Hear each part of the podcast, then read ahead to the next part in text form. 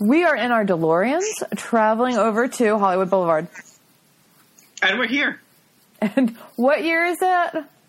Oh, we are firmly in the present now. Okay, we've moved back to the present. Glad you don't know. You, you don't know, but chances are you are. We're firmly in the present because Alyssa and I, hello Alyssa, Hi. can can for once say that we are all caught up on a couple of uh, current Netflix shows. We're usually lagging so far behind on the streaming, but we're very much in July, almost August of 2019, and we're happy to uh, to do a big uh, deep dive. But before that, I guess we want to go to 2010. Yeah. We have a we're gonna we're gonna start out with a sort of a capsule review, I suppose, of a play that uh, we saw recently at Lincoln Center Theater. Alyssa, do you want to give a brief rundown? Sure. Um, it's called The Rolling Stone by a British playwright named Chris Urich, I think. He's fairly new. I think this is his sec. Urch, Chris Urch? Uh, he's doesn't really have any currency here. It's his second play. Um, I guess his U.S. debut, but it is uh, so. The Rolling Stone refers to a Ugandan newspaper that back in 2010 printed the names and addresses and pictures of suspected homosexuals. Um, so the play deals with um, a gay guy in Uganda who is living during this time, and he has a relationship with a Irish Half doctor. Ugandan, half Irish doctor. Yeah. Um, his brother is the pastor of the church, and uh, he's very devout, so he wrestles with his Christianity, his homosexuality, what's going on uh, in the world around him. It's I've heard it and seen it described as um, sort of like a take on Arthur Miller's The Crucible, which I think is fair. I don't know if I think plot- this is fair. Plot wise, um, yeah, I think that sums up the plot of it. It sums up the plot of it, and the problem therein is that the plot is basically the all there is. Like, what we have is essentially a premise. What happens if you are mm, a a gay man in Uganda when you're not allowed legally to be a gay man in Uganda? But that's that's like it for two hours. Just as characters talk talk this whole premise out. That's the play. There isn't actually a whole series of events to to um, sort of provide a, a, a backbone to this quandary that he's in. Yeah, and it's very formulaic. It's like first we're gonna get his, his like the main character's name is Dembe, and uh, he's played by Ato Blankson, Wood, Langston Wood. who's yeah. very good. Yes. Um, he's he's really really great in the part. But like first he has a scene with his boyfriend, and then he has a scene with his family, and then he has a scene with his boyfriend, and then he you know what I mean? Like it's very formulaic. Um, and very presentational. It's a lot of telling and not showing. This, I think, the set hinders it. The set looks like a net. What? is- what Yeah, I mean, what there is the isn't- set supposed to be. There isn't much to the set. It's a pretty open set in like the in like the three quarter, almost the round stage that um, Sure. Lincoln Center has. The Right. is thanks. Um, uh, so we really just have the like a background. Yeah, I bring up the set because it doesn't really place us anywhere. There's no props, right. right? Okay. So there's like except newspapers, but so there's nothing really like to ground us. Yeah, anywhere. there's nothing that really defines you from Yeah. location yeah, to location. Yeah. Um, cost, you know, it's really a nondescript play. Yeah. Uh, and like I said, it's very presentational. Um, it's just like, do you remember that time I was here? Or let me tell you about this. Or let me tell you this story. Or do you remember this? So, I- Have you heard about this? Yeah, that sort like, of thing. the cast is really good. Its heart is in the right place, but it doesn't really do a deep dive into this.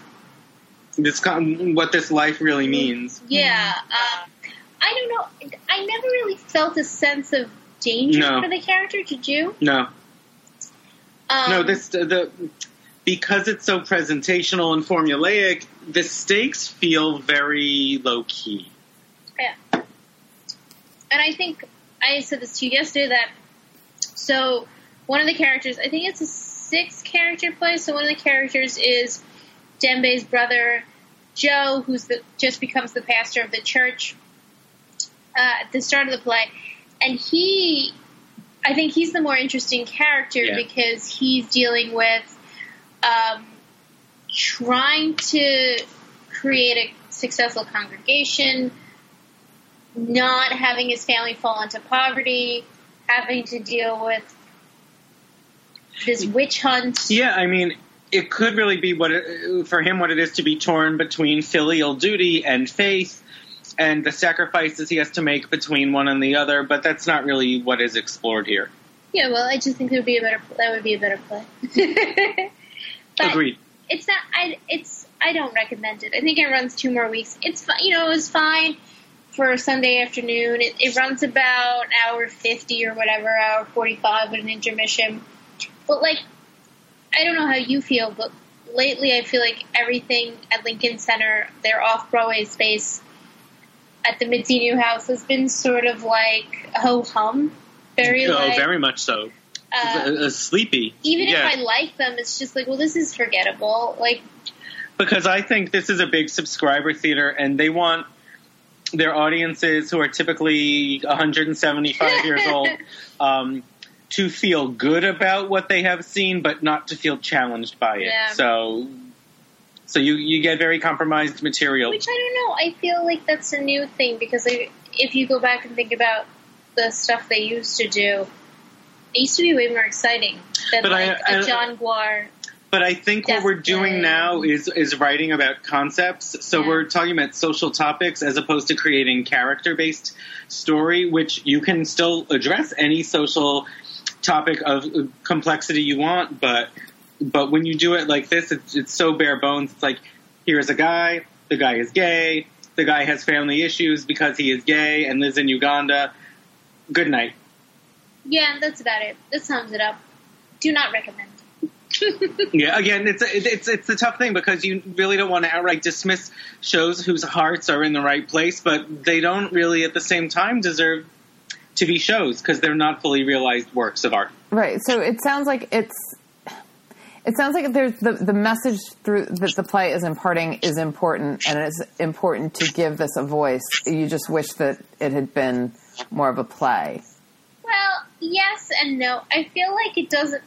Is it really? It's not really saying anything. Like well, it's not saying anything new. it's not shedding light sure. on this crisis that happened. It's not really like, like I keep using the word presentational, but it's like, and then this happened, and then this happened, and this, but like, it doesn't really comment on it. It it just sort of happens. And I think like, not that this matters, but the playwright is British. He is white. So I don't know like where he's coming from with this play. Like, you know, Yeah. I don't necessarily believe write what you know, but I do think that when you write about cultures that aren't your own or that you don't have some some insight into, there is something you're going to miss something. Uh, Uh, or and you know, or you're just like not gonna do the story justice because you can only know so much. Um, that's again not to say that you shouldn't write about all different types of people, but I don't know. In this case, I do feel like I have there's a problem there. Do you agree? Yeah, it feels like we're just sort of pantomiming around an like issue. a school rather, project Yeah, rather than yeah. like. That's the thing. is, It's missing like the actual meat yeah. isn't there. It's it lacks potency. So, hence our lack of recommendation. okay. The cast is very good, though. Well, that's good. The cast redeems it. No, No. Uh, okay. Uh, glad they got the credit uh, in the work weeks. Um, so yeah, that's the Rolling Stone. A couple more weeks at Lincoln Center Theater, and um, I guess we'll see if their next show in the new house is. It'll be any a better. Samuel D. Hunter, so hopefully. Yeah, because he's one of our favorite Judith playwrights. Ivy. Anyway, cool. All right, so we've got we were in 2010, and now we're in 2019. Um, so uh, I, I don't think we said at the start of this, Alyssa and I were on vacation last week. That's why there was no podcast last week. We were in Aruba. We spent a good amount of time outside and had the sunburns to show for it. However, we also spent a good amount of time inside catching up on Netflix on a TV hotel, on the hotel TV. Um, so one of the things that we are all caught up on um, is Stranger Things. But Karen, I know that's a big one for you too, and you haven't caught up on it. No, I'm only at like episode three. Well, keep going. Um, but I will say, I think we are in agreement that we actually like the third season the best. Well, Ah, well, we watched the second and third season together, so it's all sort of feels like a seven, big long seventeen episode season. But, um, yes, I do like the third season the best, but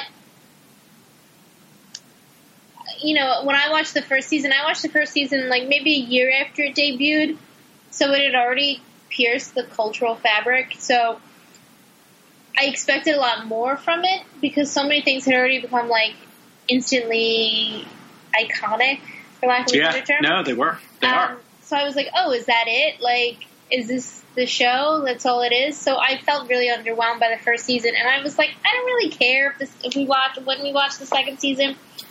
But we watched. We ended up watching it in the hotel room, and I really enjoyed it. And I really like enjoyed the cast more. I really. Uh, I still think there's some things missing with I really don't understand the upside down and and what the lab is doing. I don't think those things are that well developed.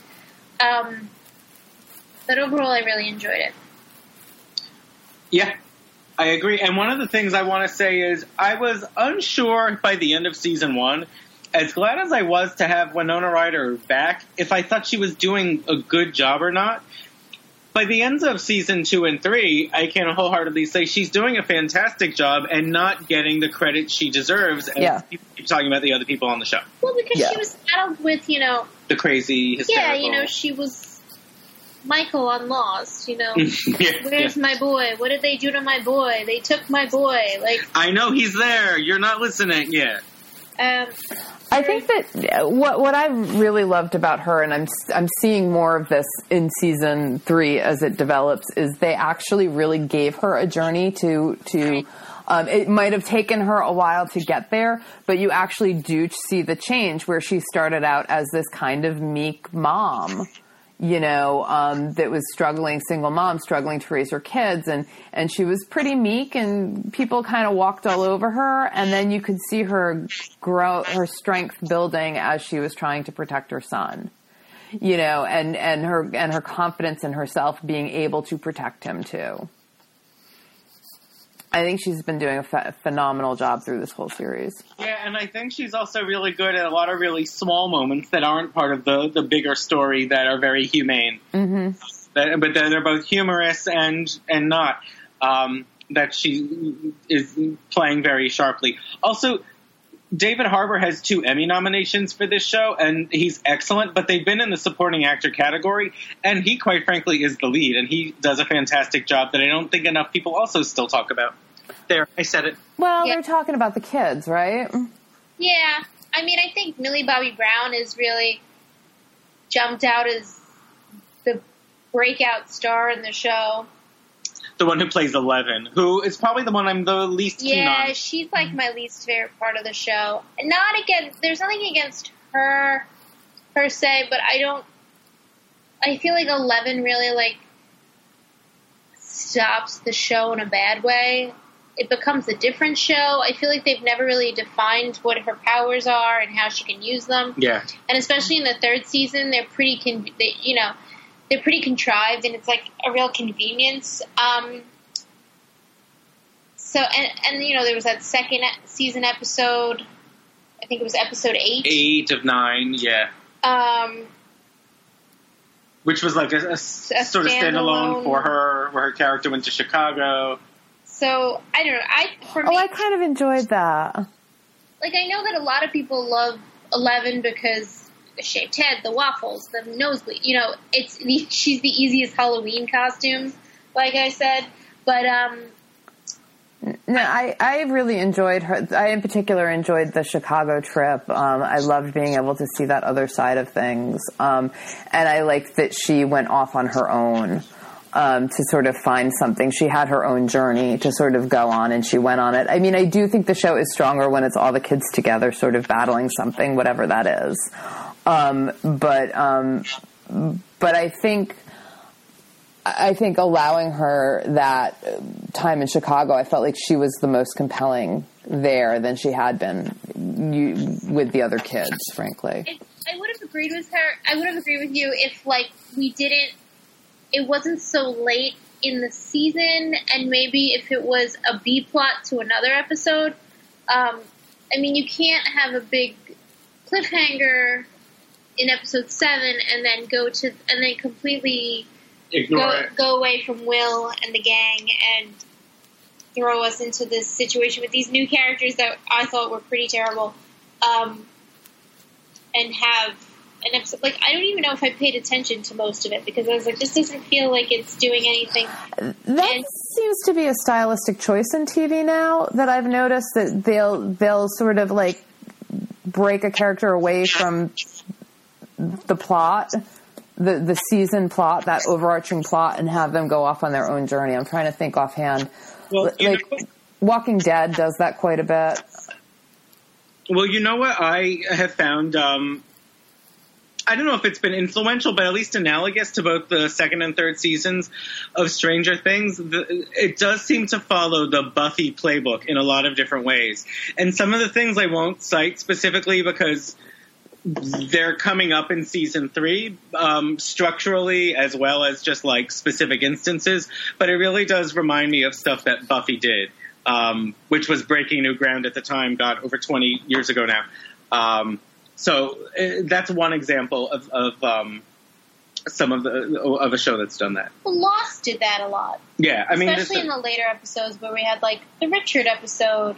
you mean when I stopped watching? Yeah, I compare everything to Lost because it was the greatest show of all time. Um, but like we had the Richard episode, and we had like the Jacob and the Man in Black episode, or we had, you know, we had a lot of episodes that we broke away and followed. And Westworld sort of did that this season too, with the with the um, the Jimmy Simpson episode. Yeah, yeah. but I think Westworld got away from itself. Stranger Things never really does. It was a.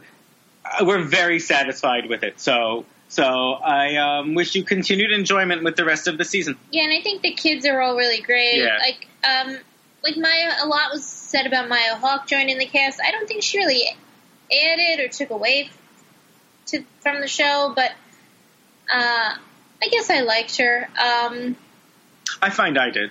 yeah. Um, anybody? Did anybody else? Do we have anyone else new? They expand um, Lucas's Lucas' sister, sister Erica. Erica. Was fine. She was sort of a cousin Oliver, like you know, the, these kids are growing up, and we need someone cuter uh, and young. Um, the only problem I did have with the third season was um, the Brett Gelman. Is that his name? Brett Gelman. Yes. I don't remember the character's name. He was in season two. He's the guy who it thinks there's some conspiracy with Russia that Nancy and Jonathan go to visit in season two. He has a bigger role in season three, and he feels very 2019. He feels Mhm. like he's in a different show. And Yeah, I just feel like he was overused here in general. yeah. Um, but otherwise, I thought the third season was was really great. Yeah, I mean, we watched it like a movie, which is essentially how it's written. Um, they have these little cliffhangers that aren't fully, they are not really like act breaks. They're just, they're just the end of a chapter. Um, and, and, and so, yeah, we really like tore through it and I, I really liked it. I did, and I was really happy to see Catherine Curtin as as uh, Dustin's mom. Yeah, Catherine Curtin from what show? Orange is the New Black. Which we'll get to in a second. Um, and yeah, lots of like an overwhelming number of '80s throwbacks. I think it's a little too much, um, but they're all the things that I love, including Back to the Future. So, Yeah, a day doesn't go by that you don't have a DeLorean reference somewhere. I guess. I guess not. So so good. I look forward Yeah, to continuing with that. Yeah. I'm not Yes. allowed to until the child gets back from her trip, so The I'm on hold. moved faster for me. Yeah, we were definitely we were into it. I don't know if it was partly on our end, but but it moved fast for sure. Yeah. So yes, when your child returns from her trip to the Arctic, you can revisit. I can revisit.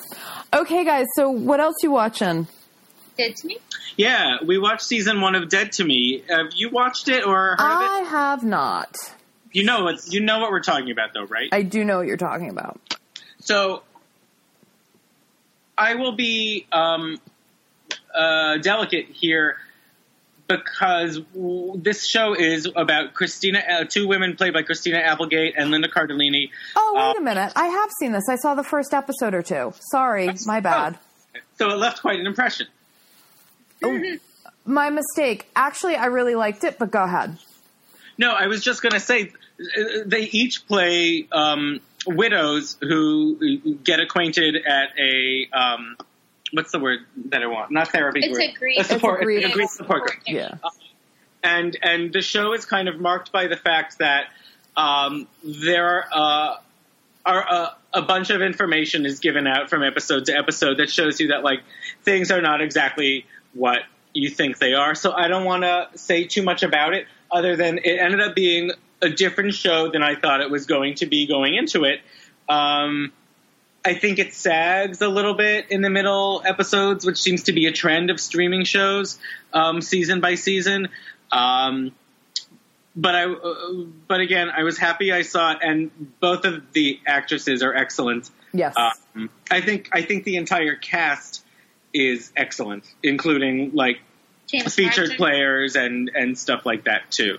So um, I encourage you to keep watching. We found it very easy to just Yeah, keep going it through. reminded me of a lot. Like it had like a Desperate Housewives vibe. Um, Cougar Town was another one I said. Um, it felt, you know, weeds. Yeah, you know, it's very it's it's Tony Newport Beach, so all the houses are huge and gorgeous, and you know the outfits are largely very well tailored and stuff like that. I just, It's a nice vehicle for for the actors. Though. yeah, I just wonder. It felt very. It's more it's more like a movie than a TV show. Like I don't know how they can sustain it. Yeah, this is a problem I have with a lot of Netflix shows or a lot of streaming shows that there's no there's no B plots and because I guess the thing is that they know that everyone is going to sit down and watch a whole season in one sitting, so just keep people will just keep going. But it's like you know nothing wraps up in the end, and there's no B plot. And I feel like this sort of show could wrap up after 30 minutes, 29 minutes, whatever, um, and we could have the next episode. But it it did feel like a movie just broken up Uh, absolutely. Yeah. I don't. It's coming back for a second season, but it's like I don't know where it's gonna go. it doesn't seem like with a TV series, you create it with enough room to move your pieces around and to add extra life to it. And this one seems like pretty cut and dried from start to finish. So I don't know how much life there can be for it. But um, the first season is 10 episodes, and It was ten or eight. it was 10, I think. Yeah, I think it was eight. I think it was 10. Anyway, um, but it was easy to watch, which I find most of these half-hour things on Netflix are really easy to watch. Um, like Doug said, Linda Cardellini and Christine Applegate are really great. Um, Yeah, l- truly James great. Marsden is really great. But there is it is ten episodes. Um, but it also like doesn't quite know. Like Christina Applegate got an Emmy nomination for comedy, but I don't really think it's a comedy. Do you? No, but I don't think Russian Doll is either. And because they're half hour Well- shows, they uh, that's how they, Yeah. you know, that's how they It's- campaign. But the thing is, it like aside from that, it, like it sort of straddles the like. Is it a comedy? Is it a thriller? Is Yeah, it I a will. I will say mystery? this, and I uh, I don't think it like tips our hand too much. I thought this show was going to be significantly more about grief than it ends up being. because of the mechanics of the plot that I It won't sort reveal. of is a kind of like a cat and mouse, but not quite. I don't know. How would you describe it? Oh, I don't know. I don't want to say too much. Yeah, but I guess, I recommend it. Is the thing yeah, the, I guess the second season is going to be really different, probably? but we'll see. I just don't know how far. But that's what I say about a lot of these streaming shows. It's like how far can this go? That's what I say about a lot of shows, like Killing Eve. I was like, how much longer can this go? Right. Or Westworld, or Right, and what they do is essentially completely reinvent it Yeah. or negate something that has been pivotal that already happened. Um, but no, I I very much enjoyed watching it. Um, what's her name? Liz Friedman. Feldman? Feldman. yeah, and Adam McKay and Will Ferrell are producers. on Oh, it. I didn't know that. Yeah, yeah. Um, I know it's in the credits, so it's worth watching. Yeah, definitely worth watching, and you're like almost a quarter of the way there. Um, so now we can get into Orange is the New Black, which just dropped its final season, and we tore through it. So, so now we've seen all seven seasons of the show, and there will never be a new episode of it again. There'll be a spinoff. No. It's gonna be a Larry and Paul and uh, Polly episode. Uh, well, we're very busy, so we're not going to be able to watch anything else. we're gonna watch them make soaps. We're not going to watch a spin-off. Um, I loved the show. I think it had a lot of. I think you could see the strings sometimes. I think you could see creatively what they were up against in the writers' room sometimes. Um, it was it was not perfect, but I think it is a major milestone in terms of modern TV storytelling and probably my favorite of the streaming era. Mine too. Uh, and you know they they've done a lot. We've had a lot of characters come and go. We've had a lot of new storylines created for existing characters that felt unearned. Um, but it also gave a lot of work to a lot of really talented um, New York actors, stage actors, and um, and and I think what makes it a watershed is, and I've said this, we've said this to each other. We will never have a a show like this. We will never have anything like this again that portrays this wide an array of uh, of diversity in terms of age, in terms of uh, gender identification, sexual orientation, race and ethnicity, and body diversity. We just will never have that again. Um, and and so even if I had quibbles over the years with, with story choices, like for that reason alone, especially because we're dealing with cast uh, of women, like this show should be saluted. But it ha- really does have so much great talent in terms of, I mean, like everything, you know, certainly the cast and, and writing, but even like in terms of like makeup and Yes. costume design, like, Makeup. I mean, for a show that didn't have the biggest budget, they made the best of it all. And I think, I'm pretty sure, I have a couple friends that may listen to this podcast from time to time who have even been on the show. So I salute you guys too. Um, yeah, I like. I don't want to go into specifics, but like we could talk about some of our favorite performers who've been on the show. Oh, okay. I mean, we don't have to. You can talk about whatever we want. It's life is free. We're on the outside. Yeah, yeah. I know you were on the outside. Um, I, I will say the the lead of the show, Taylor Schilling. I think, I think they didn't always treat her character Piper the, the right way, but I think she was always magnificent in portraying a very contemporary, conflicted character. Um, but Kate Mulgrew was terrific as Yeah. Red. Um, Danielle Brooks as Taystee Tasha um, is magnificent. Um, and I hope we see a lot more of her on stage and screen. um, everybody, everybody. Natasha like- Lyonne. I mean, Natasha Lyonne, Yael Stone, who's Yeah. my personal favorite. Um, uh, It begins with an L. I don't remember her last name. she plays Gloria Mendoza. Laura, Did you watch any of the show ever? No, I've never seen it. Laura Gomez. I mean, Samira Wiley. Everybody, everybody. Like, I mean, the show. Yeah, and and so we're naming a lot of the women who play the Laura inmates. Prepon. But uh, yeah, Laura Prepon is kind of like the oddball out. Uh, but but one of the actors that I think has sort of been criminally uh, undersung over the last few seasons is Nick Sandow, um, who plays one of the corrections officers, um, and has also ended up directing a bunch of episodes of the series. Like that guy should have three Emmys by now. Like, Yeah, he's terrific. like they didn't do a campaign for him. He's never hired a personal publicist, so you don't know, necessarily know his name. But he did such a, a vivid job of playing, uh, uh, you know, like a not great guy who who manipulated the red tape and also kind of had an awakening. And I think he was magnificent. I mean, it was a great, it was an enormous cast, And, you know, but they were largely also, great. Like, it was nice. We had a prison show that was from the female gaze. You know, there was. It was never like Red Shoe Diaries or something Or like Oz, or Oz. yeah. Like it was very like as realistic as you were gonna get, and like Doug said, everybody looked different and it represented all different walks of life and there was tons of nudity on it, but it was mo- a lot of it was just like, oh, we're in the shower and women are showering, and it wasn't like hy- hypersexualized. It was just like matter of fact.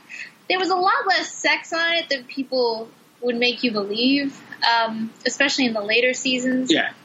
Um, because it didn't like there was never, and it never felt gratuitous because it was just No, it largely always felt organic. yeah. Um, you know, they did some. Contri- there were some contrivances. The- the- There were seven seasons, and season five, they tried to do something experimental, where all thirteen episodes took place during a three-day prison riot. Um, Well, I always said the show reset itself like three times. It did. Like It did. like reset itself. and with that went some characters. in season four, um, they like brought in a whole truckload of prisons. The prison went public. It had all these new COs that were like cartoonishly evil, um, which I think is like the worst. I do think it's the worst season, season four. Um, and then that already felt like a different show. Season five is a prison riot. It's a three day prison riot, so the whole season takes place in three days. That felt like a different show. And then when we deal with the after effects of it, it also feels like a six, different they show. Move to maximum security. They get rid of more, like half of the characters. They add some characters, so that feels like a different show. Um, but otherwise, I they think did, it was pretty. you know, and it's tough. And like uh, uh, we've been talking before, we're probably never even going to get shows like in the beginning we had this in House of Cards, which were thirteen episode seasons. They were all an hour to an hour and a half long. Now we have them much more digestible. The Netflix model has shifted, so we get six or eight or ten episodes, usually between twenty-two and twenty-eight minutes. Like this was longer form storytelling done with an enormous amount of people in a fairly limited amount of time. And I don't think we'll see that too much more often. And going back to what I said about like Dead to Me and and uh, Stranger Things, it's like we had B plots, we had B C D D E, yeah. yeah, um, and it felt like a contained episode that, and then we would move on to. You know, it didn't quite have like the plot twists and turns and like um, pyrotechnics of Stranger Things. Like it was a lot No. calmer most of the time, but um, No, I mean the pyrotechnics often came from the characters, and often, I mean, um, season two was marked by a great performance by Lorraine Toussaint as V, um, and we had uh, this really, I think, interesting story in the sixth, the penultimate season, where we had Oh, Mackenzie yeah. Phillips and Henny Russell as two sisters who'd been lifelong inmates and hated each other. Um, that I thought was like riveting at times to Yeah. watch. Um, you know, the show did a lot and sometimes overstretched its hand, I think, in terms of portraying how the system failed a lot of people because sometimes people are victims of circumstance and also still deserve to be in prison for doing bad things. The show could sometimes try and give them all an out. Um, but even when the show engendered sympathy, um, I thought the actors did a really good job of, of finding the humanity there, including the flaws. Um, sometimes, you know, they rehabilitated characters a bit too much, like the Taryn Manning character, Pennsatucky. Um, Suzanne, Suzanne Warren. yeah, I mean, Uzo Aduba won two Emmys and was great as Suzanne Crazy Eyes Warren, but after a while they didn't know what to do with her, and instead of making her a a person who was downright frightening in the beginning. They kind of made her, can I call it like the magical Negro kind of role? Um, but that's what happens. This is a very rich tapestry, and so you're going to find things that don't quite work and that don't blend Well, in perfectly over I- 75 or whatever episode. I think another problem they had was that when you have so many characters, not enough of them were written out gradually. No. Like, No, um, they kept like they would have these storylines. It was like, oh, you know, she got more time added to her. It's like, oh, we saw like Taystee gets released at the end of season one, only to violate her parole like two episodes later. which would have been a great story if you want to talk about recidivism. but They didn't really expand on that. Um, Like Alex is written out because she gets sent to a different prison in season two, and lo and behold, she comes back. Like, um, it makes sense in in this setting to bring people in, but like we held on to a lot of characters for too long. I thought. Yeah, oh, definitely, because they they were not always able to sustain. Also, there was uh, not just a, a large cast turnover. I, I think there was a pretty big writing staff turnover as well over the course of the series. You know, Jenji Kohan created the show. It's based, uh, you know, adapted from the book by Piper Kerman about her real experience, which wasn't nearly as fraught as what happened on the show. When Jenji Kohan also did Weeds, and now she also created Glow, um, and so each of those shows sort of has its own stories of like, well, cast friction and and and actor writer friction. I think that explains why some actors came and went also. Um, but you know, she's also created three shows that uh, that are all governed by female characters in the, the principal roles. Uh, so you, you know, again, I salute it. So, what do you think of the seventh season in particular?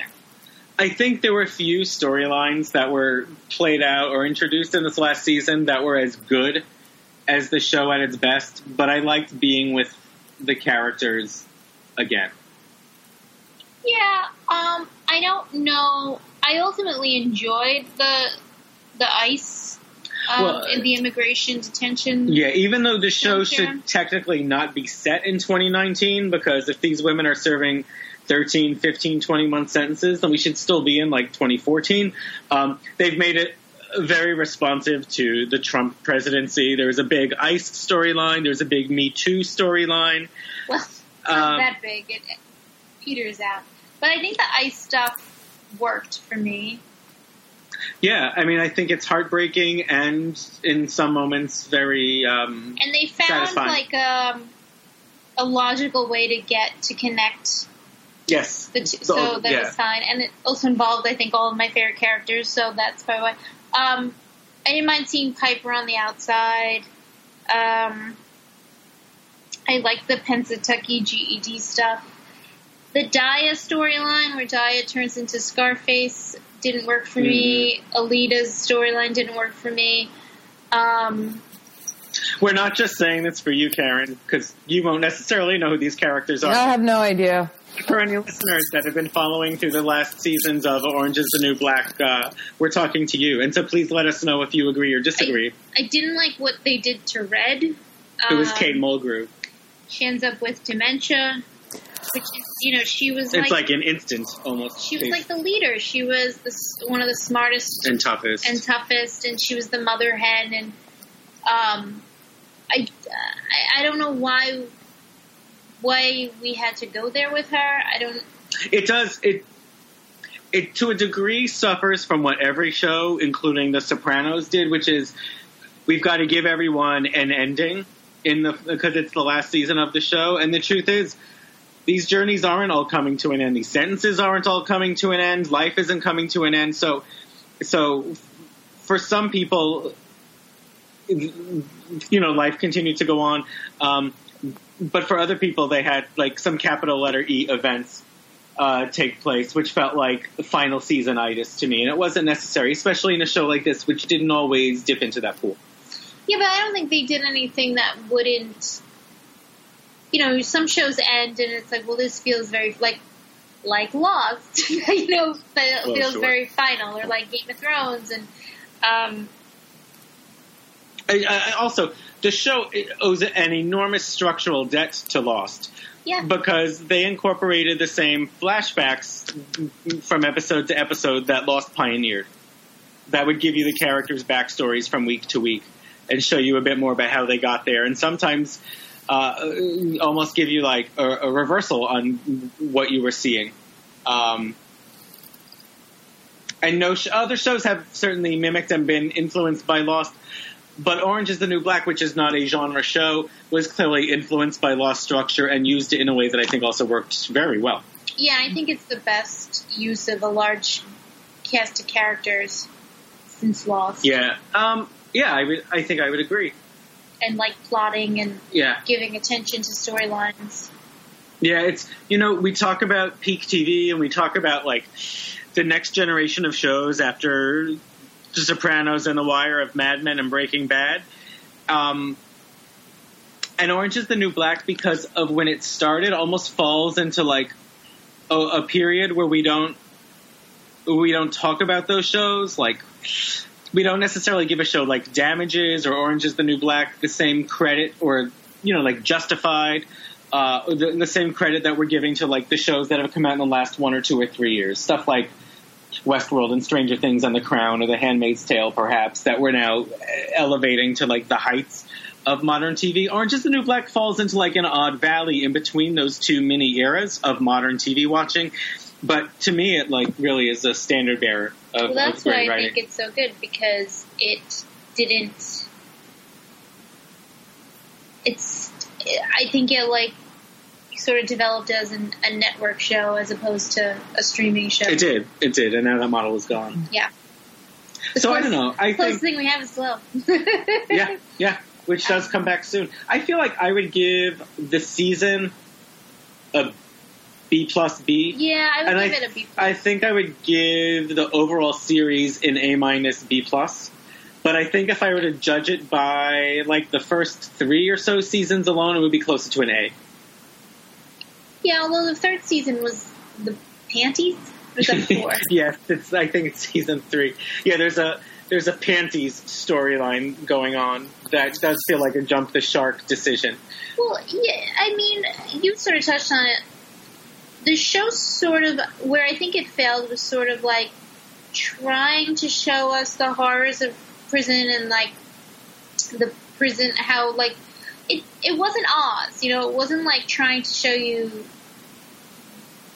that much awful stuff, but it was trying to show you essentially like that the prison system is corrupt and it's cyclical and it's hard for these women to escape their situations and Yeah, and, and what it can drive them to, and how much can actually go on and I think it's behind those walls. but then at the same time we'd have like everyone chasing a chicken or like you know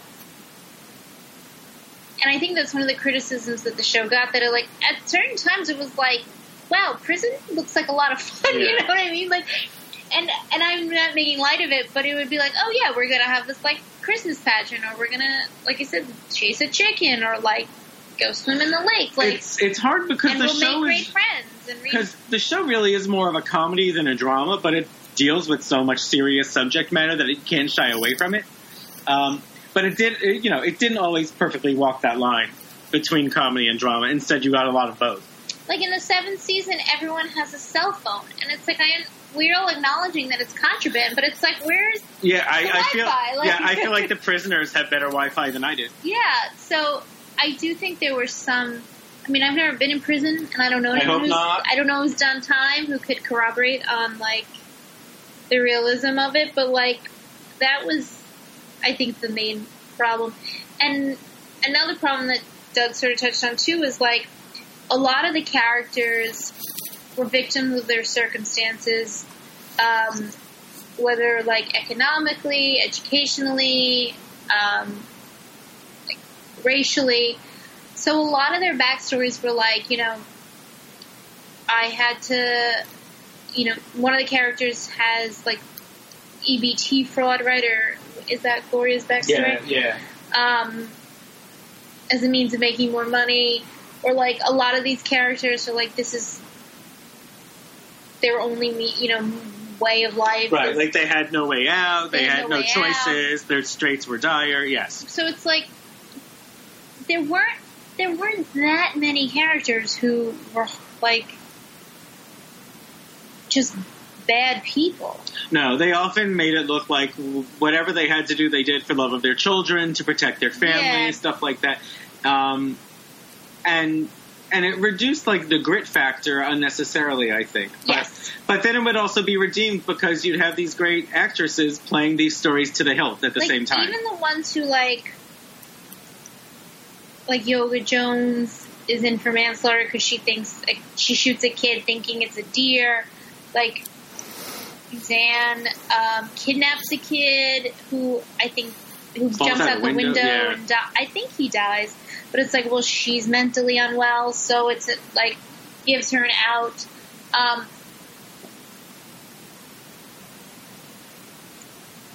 yeah, that's you know there weren't many people. Even like some of the murder, like Miss Claudette in the first season, she was a murderer, but she murdered the guy who raped her. Uh, one of the girls who Yeah. worked for her. So I don't know if it's necessarily a criticism, but or I like, mean, I yeah. wanted more hardened criminals. I mean, but yeah, I would, I would never watch this show and think it was a documentary of what happens behind closed Right. doors. But it, it came so close to feeling like a good uh, representation of it that the times when it strayed a bit too far felt like a cheat. Like again, I'm not saying that there aren't people in prison who are victim of their circumstances, and I understand how like crime is cyclical, and a lot of people do resort to crime because of their situations, and but it felt almost like the writers didn't want to judge their characters. Does that make yeah, sense? yeah, or the or um, for the audience to do so. Right. And like Pennsatucky, who she's really awful in the first season. She and she, her crime is she shoots up a, an abortion clinic, um, and she's like a fundamental Christian, um, backwards hick, so to speak, um, with bad teeth. she becomes this lovable, like I don't even know how to describe her. She, Yeah, she's she- like, yeah, she's she becomes like an underdog that you root for. Yeah, and then she has she's raped by a CO, and then you like start to feel sorry for her, and it's a terrible it's a terrible storyline. Um, and even in the seventh season, like she's getting her GED, and she's trying to prove she's not dumb, and she's got dyslexia, and it's like, oh, we've like totally gone 180 on this character Yeah. who was pretty awful in the first season. I can't think of anyone really who's changed, who's like like Daya has changed for the worse. um, can you think of anyone else who's It's a um. maybe Suzanne? Like they just so uh, Suzanne who peed on Piper's Well, I think is Red, yeah. Red was always stern though. They, I mean, there are some characters that started off very frightening, and, and with with Piper, the Taylor Schilling character is our conduit. If they were threatening her, then you feared these people, and then they, they stopped wielding that power to really induce fear into the other prisoners over the course of the season. The more we knew them, the more lovable and bonded they all looked and felt. Um, so that was one of the big changes. I suppose. But I don't know. Like, so we're saying a bunch of the flaws, and yet I still think the show rises above so much of the other TV I've watched in the last decade. Yeah, I do too. So, anyone who's thinking about watching the last season, do it. Anyone who's thinking about watching the show, if you never have, including you, Karen, I say do it. I, f- I gave the show when it aired in July 2013 when they dropped season one. I said, eh, okay, I'll watch an episode and see, and I was hooked. And I went through that entire season in, in like a week, which at the time was like a big binge. Um, and I and I always anticipated its return for the next six years. So um, I think it was a I think it was a really uh, worthy entry in the history of television, and I think probably uh, you know undersung to a degree. Yeah, people sort of really wrote it off after like three seasons. Um, stopped getting. The, I feel like the first year it was eligible, everybody on the cast in the cast got nominated. Like, uh, and then it was really written off quickly. Yeah, and then by the second season, most people are only talking about Uzo Aduba as Suzanne. Um, and we just moved on to talking about other shows. I will say it sticks the landing ending wise far better than I think most people think Game of Thrones did. Yeah, but it wasn't building to anything. You No. know, there was nothing No, that in was a, like in a sense, it's I don't, I don't want to say a victory lap, but an additional lap. it, it just ended. And if it if tomorrow they were like, well, we're going to have a season eight, it'd be like, okay, there's nothing that uh, we just can't pick up from where. Like, it didn't have a finality to it. which, which was for the best. It just wrapped up everyone's storyline. Yeah. So I think, yeah, I think we've said our piece on Orange is the New Black. Again, we'd love to hear from you guys what you think about the show. If you uh, stopped watching or if you watched all the way through, do you agree? What were your favorite stories and favorite characters and least favorites? Oh, I have a question. Am I the only one out there who likes Lorna? like, she was one of my favorite characters, and I feel like nobody ever talks about her. Um, but I think she was so good and insane and racist and amazing. yeah, she yeah. was so layered. Like, she was she was never one of my favorites, but but I didn't dislike her. So so anyway, you can reach us on Facebook on Back on the Block Pod. Um, you can give us five star reviews on iTunes. Um, and yeah, let us know and let us know if there's anything else we should be seeing and commenting on for you guys. Um, so I think that's about it. All right. catch you again, right, Karen? Right. We'll see you guys next time. See you back on the bu- no, we won't. We will see you back on the boulevard. Bye. Thanks, Alyssa. Bye, thanks for having me. Bye.